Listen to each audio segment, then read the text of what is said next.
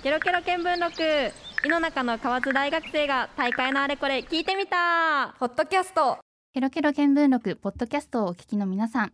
こんにちは。メディアンリアンよりひなこがお送りします。今回はケロケロ見聞録5月放送。ひよっこ話大学生が考える赤ちゃんのことのダイジェストをお送りします。では早速5月1日に放送された番組のダイジェストをお楽しみください。ケロケロ見聞録ポッドキャスト。まずは今年4月の制度改正の中から特に気になったいくつかを紹介していきたいと思います。今年の4月からいろいろなことが法律変わったりいろいろね変化があると思うんですけど何か特にこれは絶対に共有しておきたいっていうのはありますか？そうですね。やっぱりそれでいくと成年年齢の18歳への引き下げっていうところは身近で、僕の妹は今年大学1年生なんですけど、うんあの昨日話聞いてみたところ実感がないっていうところで、うん。まあなんかそうだよね。そうですよね。契約のところで18歳だけどうん。もう成人として扱われるっていうとうんころでそこの怖さがあるみたいな話をしていて、高校出てすぐそうですよね。うん。私の妹今高校2年生に4月からなったんだけど、あの3月までは結婚できたのよ16歳だから。なるほどねかそっか。4月から結婚できなくなって。あそっかそっか。そっか、面白いな。面白いか。うん、確かに面白いかも。あそういうこともあるんだ。ってうん確かに。制度の変わり目じゃないとねうん味わえないところですけど。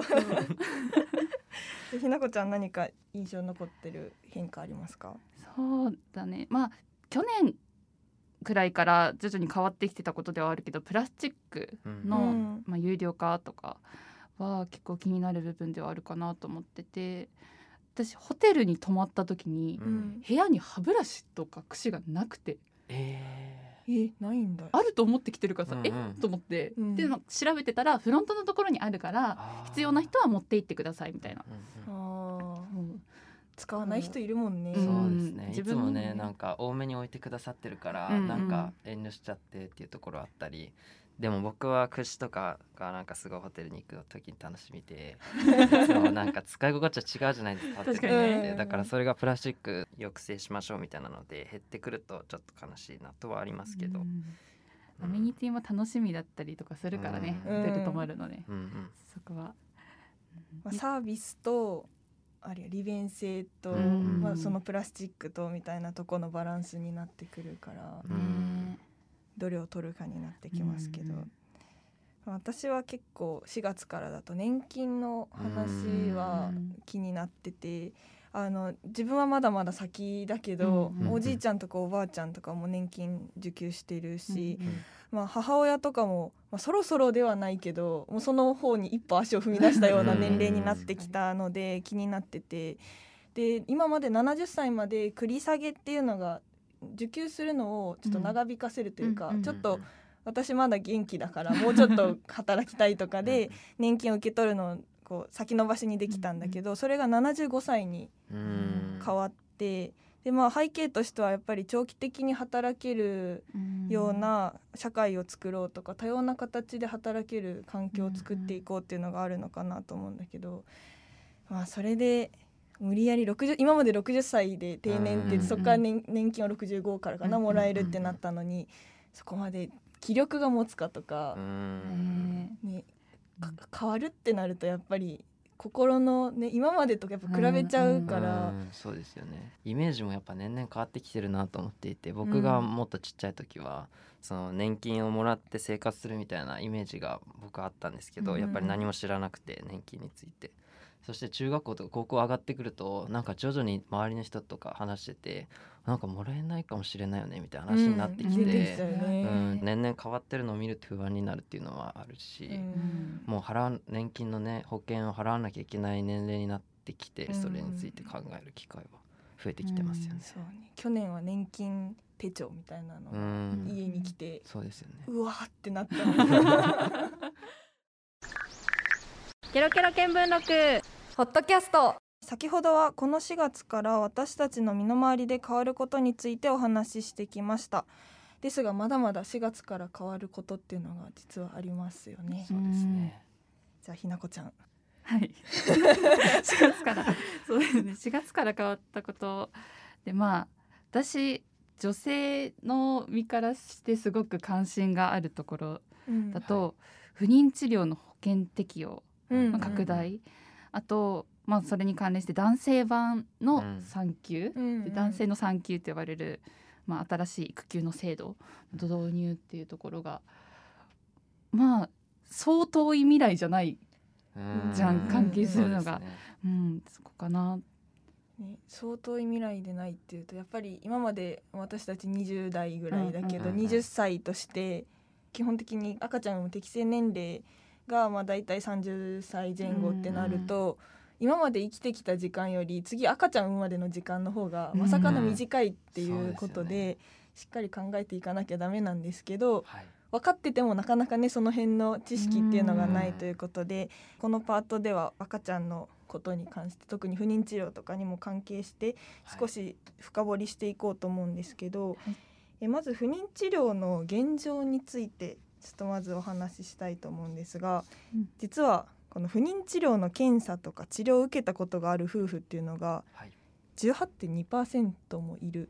うんあで不妊治療っていうのは結構一般的に検討されるような治療になってきてて、身近な問題になってきてるっていうのがあります。でしかも晩婚化が進んでるので、増加傾向にもあるっていうのでやっぱり普段赤ちゃんを産むってイメージとしては普通に病院に行ってうん。で産むっていうのが普通って思いがちですけど、それを産むって赤ちゃんが宿る前の段階でいろいろ課題があったりうんいろんな選択肢があるっていうので不妊治療が上がってきてますね。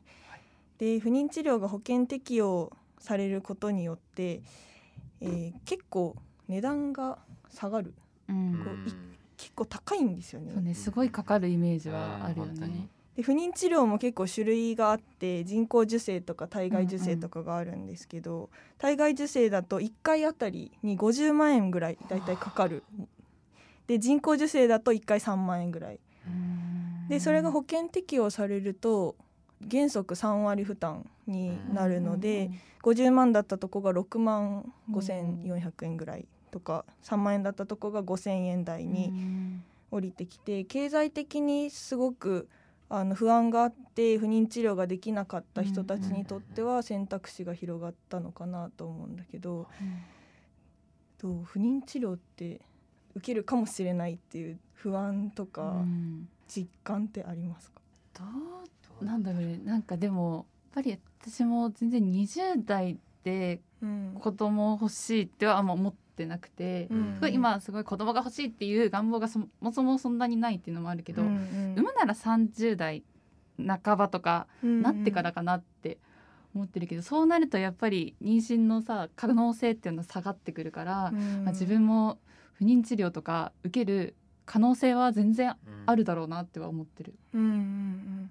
けど不妊治療って結構偏見を持たれるっていうのも課題としてはあったり、職場でこう不妊治療のためにちょっと病院行ってきますとはなかなか言いづらいし、うん。そうでしかも不妊治療って結構病院に何回も通ったり、うん。うん急にこう通わなきゃ通うというか行かなきゃダメな時もあるから、そういう職場の理解とかまだまだ課題うんにはなってくるっていうのとただもう一つ課題を挙げるとすればあの逆に治療の選択肢が狭まるんじゃないかっていうのがあって、今まで結構自由診療で保険適用外だったから、自分に合ったものを選択できてたところが、あの保険適用になったことで一定の基準が設けられてしまうってなると、その保険適用外のものと保険適用のものを組み合わせるってことが難しいというかそこでまたお金が発生したりしてしまうっていう状況になるので逆に選択肢が産むための選択肢が狭まる可能性が出るかなっていうのは懸念としてあるのでそう保険適用されて全てが OK っていうわけではないのも事実ですね。じゃあ次はちょっと男性版産休についてちょっとお話を深めていきたいんですけど、これは男性版ということで特に今回はウルシーにはい。いろいろ聞いてみたいなと思うんですが、はい。えーウルシーは産休育休っていうのにはい。今の段階で取りたいなとかそういう思いはありますか？そうですね。僕は取るか取らないかって言ったら取るかなと思っていて、うん。というのも僕のいとこの父親は産休というか、まあ、育休。うん。育休ですね。育休を取っていて奥さんと一緒にいとこが生まれた時からずっと世話をしていて、まあ、その姿を見て、うん。まあ、自分もそうなりたいなという、なんだろうな目標というか。うん。のが生まれたっていうのもあるんですけど。うん自分が最初から関わってないと途中からしたいっていう気持ちが生まれないのかなっていうのがあってなかなかなんか自分の性格うん。上そのなんか一回任せてしまうとしなくなってしまうっていう性格があるのうん。でやっぱりそうなるのが分かってるんだったら最初から自分もやりたいっていう気持ちはあるかな。なるほど。そういうウルシーの思いをはい、こううまく反映させたのがこの あの男性のあの産後パパ育休っていうのがうん。あるんですけどこれははい。4月からというよりか10月から適用というか、あの施行されていく政策にはなるんですけど、はい。奥さんが心身の回復が必要な時にそばにいたいとか最初から育児に関わりたいっていうのを今のウルシーの思いを持つ男性がすごく多いみたいで。でまあ、仕事と生活を両立させながらこの育児に関わりたいっていうのをうまく反映させた形になります。はい。で変わったところとしてはこの産後パパ育休っていうのは子供が生まれた後8週間までに4週間うん。うん。取れるっていうものでしかもそれを分けて取ることができる。こういうんうん。1回で4週間じゃなくて2回例えば2週間2週間みたいな形で取れるので仕事の穴を大きくガコンって開けなくてもうん大丈夫になるっていうところでそこはあの育休の部分の柔軟性うん。になるのかなとは思いますね。そうです。ね難しいですよね、うん。子供を育てるんだったらそれなりの意思と覚悟が必要になってくるかなとは思ってるので、子育てをする時はしっかり子育てしたいし周りを気にしなきゃいけないっていうところがまだまだ最近ニュースとか見ていてもあるんだろうなっては思いますね。そうね。うん海外の事例だとフィンランドとかはもうお父さんがガンガン育休取って子育てっていうイメージあるけどやっぱ日本はまだまだ育休取得率も男性側は特に低いねのでそこは課題としてうん挙げられるので今後楽しみっていう部分。うん、やっぱ赤ちゃんが生まれて育ってっていうのって個人的なさ家族の計画みたいなのでもあるけど、社会にとってもうんで不可欠なそうですねそれこそさっき話した年金の話とかも、うんそれにすごい関わってくると思うしだから本当にこれから子供を産む育てるっていう人だけじゃなくて本当に社会全体でうん考えて変えていかないといけないところなのかなとか思います。うんそうですね。はい。ということでここまでは結構制度のお話をしてきたんですけど、うんもう少し妊娠出産に関して現実味を私たちも帯びたいということで、あのリアルなお話をしていきたいと思うんですけど、はい、妊娠出産特に妊娠が発覚したうん段階から産むまでにかかるお金とか期間っていうのをちょっと考えていきたいと思います。はい。じゃあちょっとここからはクイズ形式ではい。えー、と生まれる赤ちゃんが生まれるまでだいたいどれぐらいの期間かかると思いますか？やっぱでも36週とかってよく聞く数字ですよね。ドラマとか見てても。おドラマ？うん。最近はドラマね増えたもんね、うん。赤ちゃん関連のドラマ、うんね。36週より後だから36週って何ヶ月ですかね。9とか。うん。から10ヶ月。うん ざっくりですがうんだいたい十月10日ってよく聞くかなっていうので、そうですね。妊娠40週目ぐらいに赤ちゃんが生まれるっていうのがまあ一うん般的と言われてるところです。はい。でその赤ちゃんが生まれるまでの、まあ、10ヶ月ぐらいでお母さん側はすごいいろいろ変わっていく、うんこう見た目的にも変わっていくんだけど、私がこう今この放送するにあたって調べてる中でびっくりしたのが、うん。意外とこう 6, 6ヶ月ぐらい67ヶ月ぐらいまではお腹が出ない。意外と出ない。もうちょっとふっくらするけど、こうボコってこう赤ちゃんっていう感じにはあん。まりならないみたいで。なんかそれが結構びっくりして、うん8から9ヶ月ぐらいで、まあ、妊娠線っていうのが出るぐらいはっきりへお腹が膨れていくっていうのはびっくりしてーうん。なんかそこは今までのイメージとのギャップ、うん赤ちゃんできたらこうすぐにお腹がポコってなるっていうイメージだったけど 意外と違うかったっていうのはびっくりですね。そんなには8ヶ月9ヶ月目くらいでさうん急にあんな大きくなるんだなっていうのがうん。ね確かに。びっくりびっくりだよね、うん。確かに生まれた赤ちゃんも成長めちゃめちゃ早い。じゃん、うんなんかもうお腹の中でも相当早いんだろうなっていう。うん。でここからがちょっと私が何よりもびっくりしたとこなんですけど、はい。病院で産むと仮定をしてはい。で陣痛が来たり破水をして急いで病院に行って、うんうんで赤ちゃんを産んで入院、まあ、うんうん。入院して赤ちゃんを産むかっていう状況になるときにどれぐらい入院すると思いますか、はあ確かに。人によって違いそうなイメージはやっぱりあるんですけど、うん。えー、ぞ地元が生まれた時。私も6歳だったからその時、うん。めちゃめちゃ長く感じて。た そうだよずっとおね母さんいないみたいな。思ってたけど。えー、実際どのくらいなんだろ実際はですねう、はい、5から7、わあ長いうなー自分のいとこの時そんな長かった印象がなないな。うん。えな長いというか短くない？そうですかねイメージさもっと1ヶ月ぐらい入院してるイメージだったんだけど。あ。5から7日あのお7母さんの7日か。入院って。あそっか。それ考えるとそうだね。1週間ぐらい。そっかそせめて前後1週間ずつくらいはうんあるかなと思ってたあるかなけど確かに5日だと短いかも。意外とうんうん。びっくりな短さで,、うん。であこんな感じでさっさとこうね段階踏んでいくんだっていうのでびっくりしたんですけど、はいこんな感じで期間のとかお話をしてきました。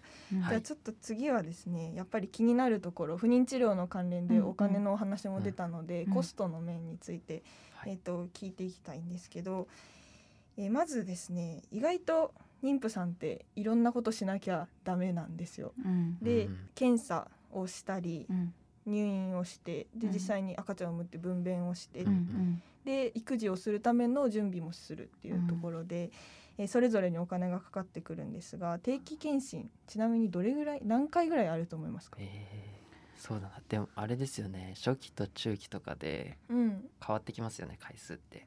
そうね。回数も変わるしお金も変わる、うんですよね。でも調べた感じ検査いっぱい行かないといけないし。そう多いんですよ、うん。だいたい出産まで14回ほど。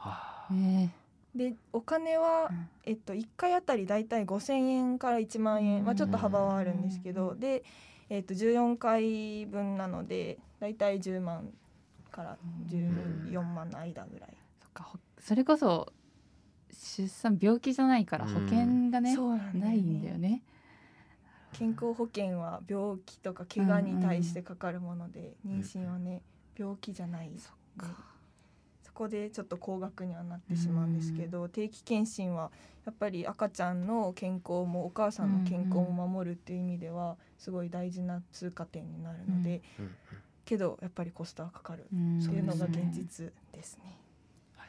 でじゃあ入院費用と分娩費用、まあ、赤ちゃんを産むための費用っていうのはどれぐらいかっていうところでこれが意外と私の中では安かったのでびっくりしたんですけど私の中では安かった、うん。大体どれぐらいだと思いますか、50万そう。ぐらいですよね。そうなんです50万、へー。大学生の今からすると、まあそうだね。そうですね。そうなんそれはあるですね、けどこれぐらいはやっぱりかかる、うんでしかもこれは大体あのいろんなとこで産むのの平均になるんですけど産むとこってやっぱり選択肢としてそこもあるので、助産院で産む人もいれば、診療所で産む人もいるし、病院の病院でも個人の病院なのか大学の病院なのかでうんもやっぱり変わってきて、設備とかサービスとかスタッフの人数でうんガラッと金額が変わるので、うんそれも含めてどこで産むかっていうのは考えていかなきゃダメなところですね。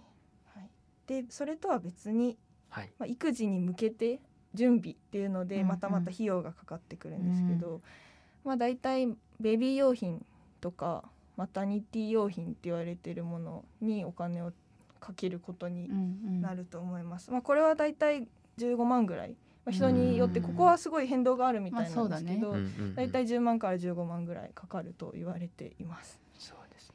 でここまで合計するとどれぐらい？いや相当な金額ですよねやっぱり。80万ぐらい90万くらいになうる。ん。貯蓄って大事ですね、そう意意間違いなかかる。うん。でもちょっとまあサポートがあまあって、助成金とか補助給付金っていうのがあるんですけど、まあ、給付金とか助成金の種類も56種類あるので、うん。自分に合ったものを使っていくという形にはなるんですけど全員が必ず受け取ることのできるものとして出産育児一時金っていうものが42万円、うん子供1人につき発生します。受け取ることができます。なのでそれでも引いてもだいたい40万ぐらいはうん。場合によってはかかる。でも全然違いますねあるのとないとじゃ、全然違う。助かるなっていうので、で、まあ、さっきあの不妊治療の話してきたんですけど不妊治療でお金をすごくやっぱりそこでもかかった上で赤ちゃんが宿ってその後もまたお金がかかるってなると、育児って育児とまあ出産育児って結構お金がかかるっていうのが現実として。でもそれだけやっぱ真剣に向き合ってるってことにもなるし、うんうんうん。そうだね。なんか覚悟がないと埋めないよっていうのは、うん。その命だからね、うんうん。うん。気持ちだけあってもじゃなくて、うんそうそうそれは本当にこの、まあ、お金の面からでも感じるし、うん。でその他も意外と産後のサポート体制とかも国はしっかりしてくれてたり、うん。あと自治体が個別でやってるものもあったりして、あの産後ケアセンターとか保健所とか、うんうん。でかかりつけ医みたいなのもすごくしっかりと制度としてあったり、まあ、その後もすあの医療機関かかっていかなきゃダメなんですけど、うん。予防接種とかね。産婦検診とか、うんうん。で乳幼児検診に変わっていったりっていうところで、まだまだお金はかかるけどその分しっかりと命をうん。つないでいくというか、育んでいくっていうのが、ね。ね。日本はその出産での死亡率みたいなのすごい低い、から日本だと低いからすごいそのリスクがあるものっていうイメージがあんまりないじゃん。ちゃんとうん健康に母子ともに健康に生まれてくるっていうのがすごい一般的なイメージうん。としてあるけどまあ世界的に見ると全然そんなことはないって聞くからやっぱそれなりにねちゃんと本当にサポートとかがあるからこそなんだなっていうのは、確かうんまあ話聞いてて思った。うんこれは余談なんですけど私がこの放送でどうしても言いたかったのが、はい。鶴亀助産院っていうもう皆さんにはおすすめを何回もした。ドラマもともと小説がドラマになったものなんですけど、2009年ぐらいにドラマで放送されたのを見てで小説読んでで私の中での妊娠出産っていうイメージがガラッと変わったのうん。がそこがきっかけでした。うん。で私は2006年かなにいとこが生まれでうんうん。はい。でその時にあ妊娠出産ってこんなにあったかいものなんだみたいな、うんあの病院の中で唯一命が宿るとこっていうイメージがあったんですけどなんかこう今調べていくうちにとかまあそのドラマを見て、うん。意外と死と隣り合わせなのうんも出産だっていうのに気づいたのでなんかそこは全てが生まれて幸せってわけではないのかなっていうのも現実として感じることができたドラマというかうんきっかけがそこでしたね。そうですね。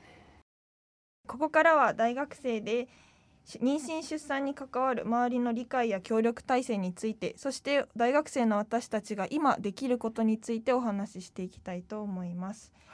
では先ほどのパートで、うん。えー妊娠出産に関わる人とかサポートがたくさんあるんだっていうことを知ったんですけれども、はい。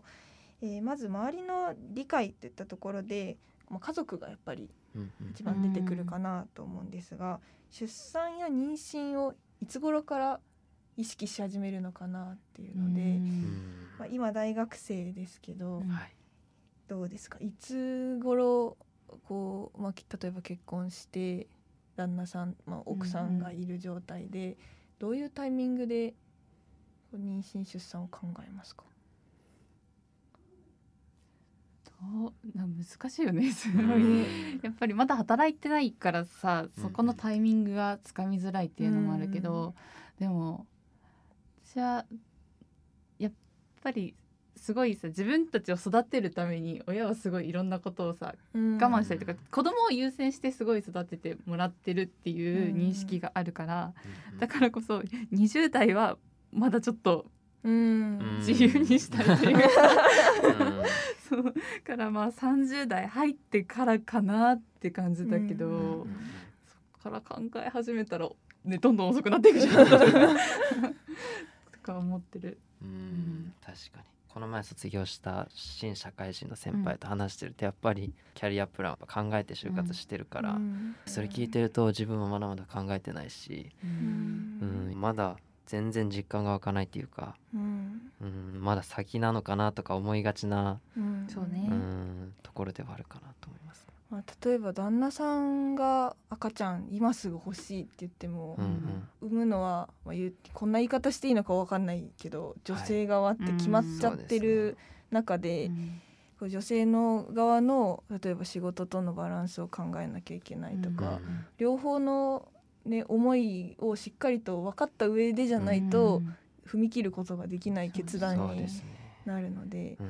働き方との兼ね合いであったり、経済的な問題との兼ね合いであったりっていう部分でいろいろまず話をしなきゃいけないっていうところが理解を深めるうん。上で大事なことになってくるかなとは思いますね。はい。はい。ということで今女性側という話が上がりましたが、はいまあ、女性側からまず妊娠出産を見るとどういうこうまあ今は難しいか大学生だから難しいかもしれないけど まあいろいろお話を聞いていったりする中でどういうイメージを持ったりこうこうしたいっていう思いがありますか？そうだな。なんかやっぱお母さんとかに子供出産についての話とか聞いてると、うん。お母さんとかおばさんとかが「もう出産って緩和期に片足突っ込んでるようなもんだから」って言ってて、えー？すごい私は衝撃的で。そのくらいの本当にうんうん。その仕事とかだけじゃなくて、もううん。自分自身の人生というか命にも関わってくることなんだなと思ってて、うんあーそうするとやっぱね考えることすごい多いなって思うけど、うん。まあ、仕事のあれで言うと世の中経験がないと取れない資格とかさ、うん。経験が取れないあのないとできない仕事とかいっぱいあるじゃん、うん。そういう仕事に就くとしたらその間でのうん。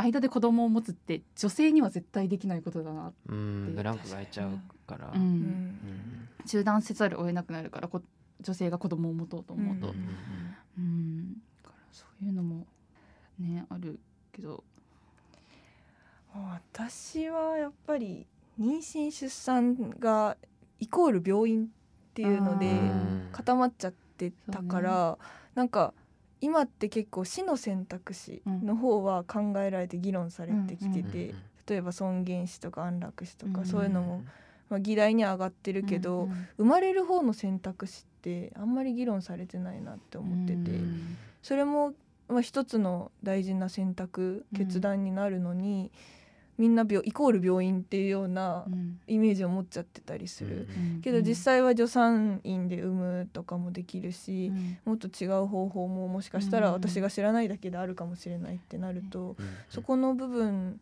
がもっと、うん、自分は議論され議論してほしいなって思う部分にはなります。ね。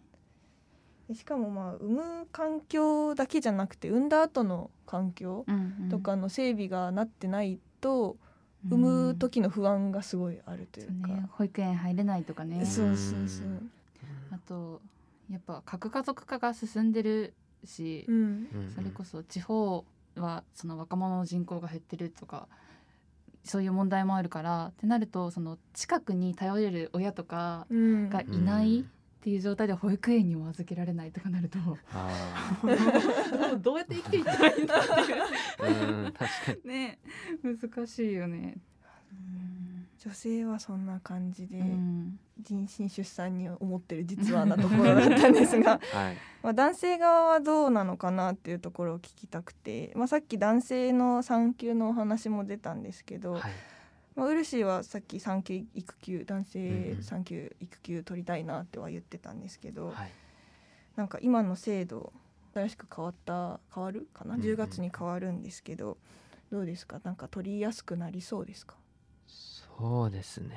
取りやすさっていうのは職場によって変わってくるかなと思っていて、理解しようと思ってもやっぱ実際仕事が追いつかなくて、うん。周りはきつくなっちゃうってなるうん。とやっぱり周りも頑張って受け入れようとしても、うん。どうしても心の余裕のところでう、ん。うん、生まれにくいのかなとか思ったりするんですけど、うん、でもこれはどちらの立場にもなりうるっていう、そうん、自分が実際産休育休取る時はもちろん相手のん。配慮必要だし、自分の周りのそのうん。同僚が休む時も配慮してあげないといけないしうんうんどっちも大変なんだなって思うと、うん。妊娠うん出産ってやっぱり夫婦だけの問題じゃないっていうのをうん。江口さんさっき言ってたみたいに社会全体でうん。フォローしてあげないといけないっていうのはやっぱそういうところのうんたくさんの人が関わって支え合ってっうん。ていうところはあるかなって思う。なんか男性も取れた方がいいとは思うけど、うん。でも実際にまだまだ珍しいイメージがあるというか、うんなんかそれマイナスなイメージはないけどあすごいなって思っちゃったりとか、ああと街とかで公園とかでお父さん一人と赤ちゃんとかがだけでいると、うん。あちょっと珍しいなっていう目で見てしまったりとかあがうん。どうしてもあるからなんかそういうのってなんか空気で伝わっちゃうのかなって、うんうんうんなんか考えさせられるところではあるかな。そういう話は最近よく聞くようになったな。そうだようね、ん理想と現実というかうん。みんな若い人とか特に男性もイクメンっていう言葉がね、うん。あるくらいだからさやっぱ男性も育児してほしいって多分思ってる人多いけど、うん実際それを受け入れる体制ができてるかどうかっていうとうん。すごいそこは微妙な部分かなってう。ん。思しかもこの男性産休新しく変わるって言われてるのがう。うん。今までの育休もそうなんですけど生まれた後うんうんに特化したような制度になってきてて、うん。うん。私たち女性はそれに対してどう思ってるのかっていうのを、ぶっちゃけね はい。聞いてみたいんですけど、ひなこちゃんどうですか？こう生まれた後だけの制度になるんですけど、私は6歳の時に妹が生まれたから、うん。お母さんが妊娠してる状態っていうのをすごい鮮明に覚えてて、うん。だから妊娠してる状態がすごい大変そうだった、やっぱ動きにくいっていうのももちろんあるし、そもそも体が弱ってるっていうのもあるし、うんそこにもやっぱサポート欲しいなっていうのとあとうん。まだ一回も経験してないうん。身からするとその予定日近くなる予定日に生まれてくるわけじゃないからさ 予定日近くなるといつ生まれるかわかんうんないじゃん。うんいや破水したりとかもあるかもしれないし急に陣痛が始まってとか、うん。なんかそこが一番不安なんじゃないかなって個人的には思うからうん生まれる前もできれば一緒に行ってほしいなって思っちゃう。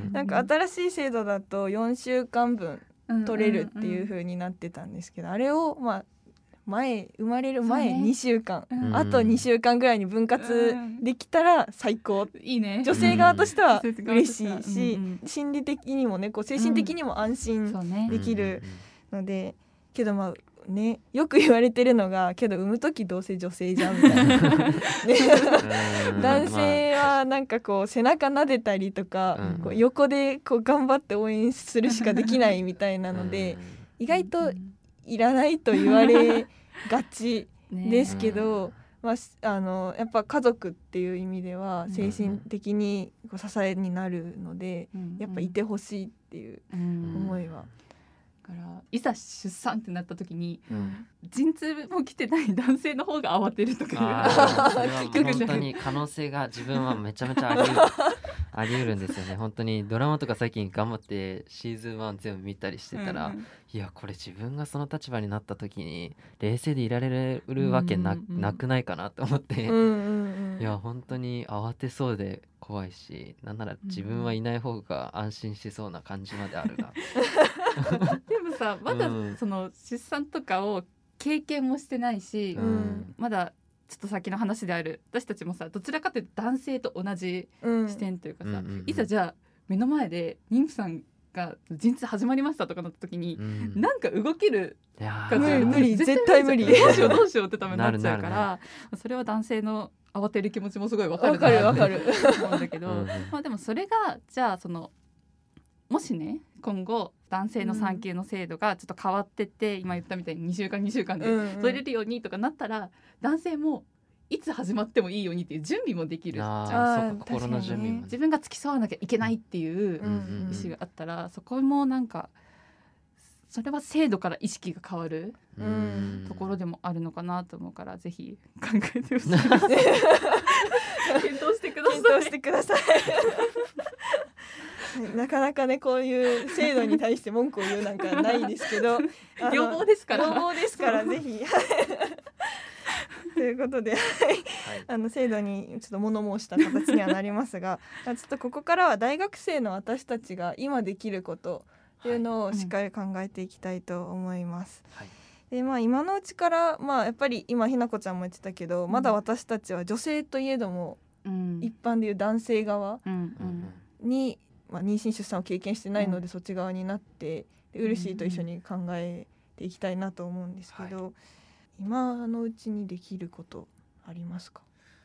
なんでしょうね。でも中学高校の時中学高校の時ってなんか妊娠出産についてそれなりに保健体育とかうん家庭科とかで勉強した記憶はあるんですけど、うん。それを何を勉強したかって言われるとやっぱり何も覚えてなくて、うん。ってなると今この番組に向き合う時に一から勉強しないといけなくて、うん。あれも新しくてこれも新しいみたいなうん。全てが新しいみたいな感じになってるのはあるなと思ってて大学ではそういう授業ってあんまりないし、うん。うん、なんか妊娠出産について勉強しますってがっつりやってしまうとそれはそれでみんなねちょっと抵抗がある人いたりうん。っていうところはあるかなと思ってでもやっぱりそういう機会ってあった方がいいんじゃないかなとはうん思うし、ね、そもそも産む産まないの選択もあるから、うん。ん。そういうね、まあ大学とかで入れるのは難しいところもあるのかなとは思うけど、そりゃそうか、うん。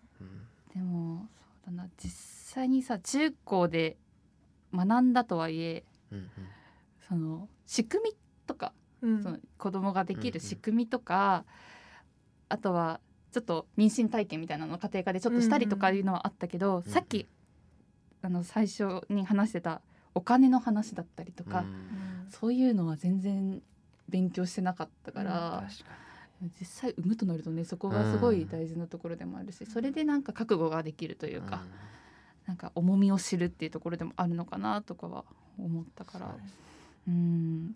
そこは妊娠出産を考えるのであれば自分でなんか早めに勉強しないとうん。すぐ2年後に子供欲しいってなってさそこからさじゃあ何十万ってかかるのをさ、うん。えでもお金ないとかなったらさ大変だからね。そううんそうそう。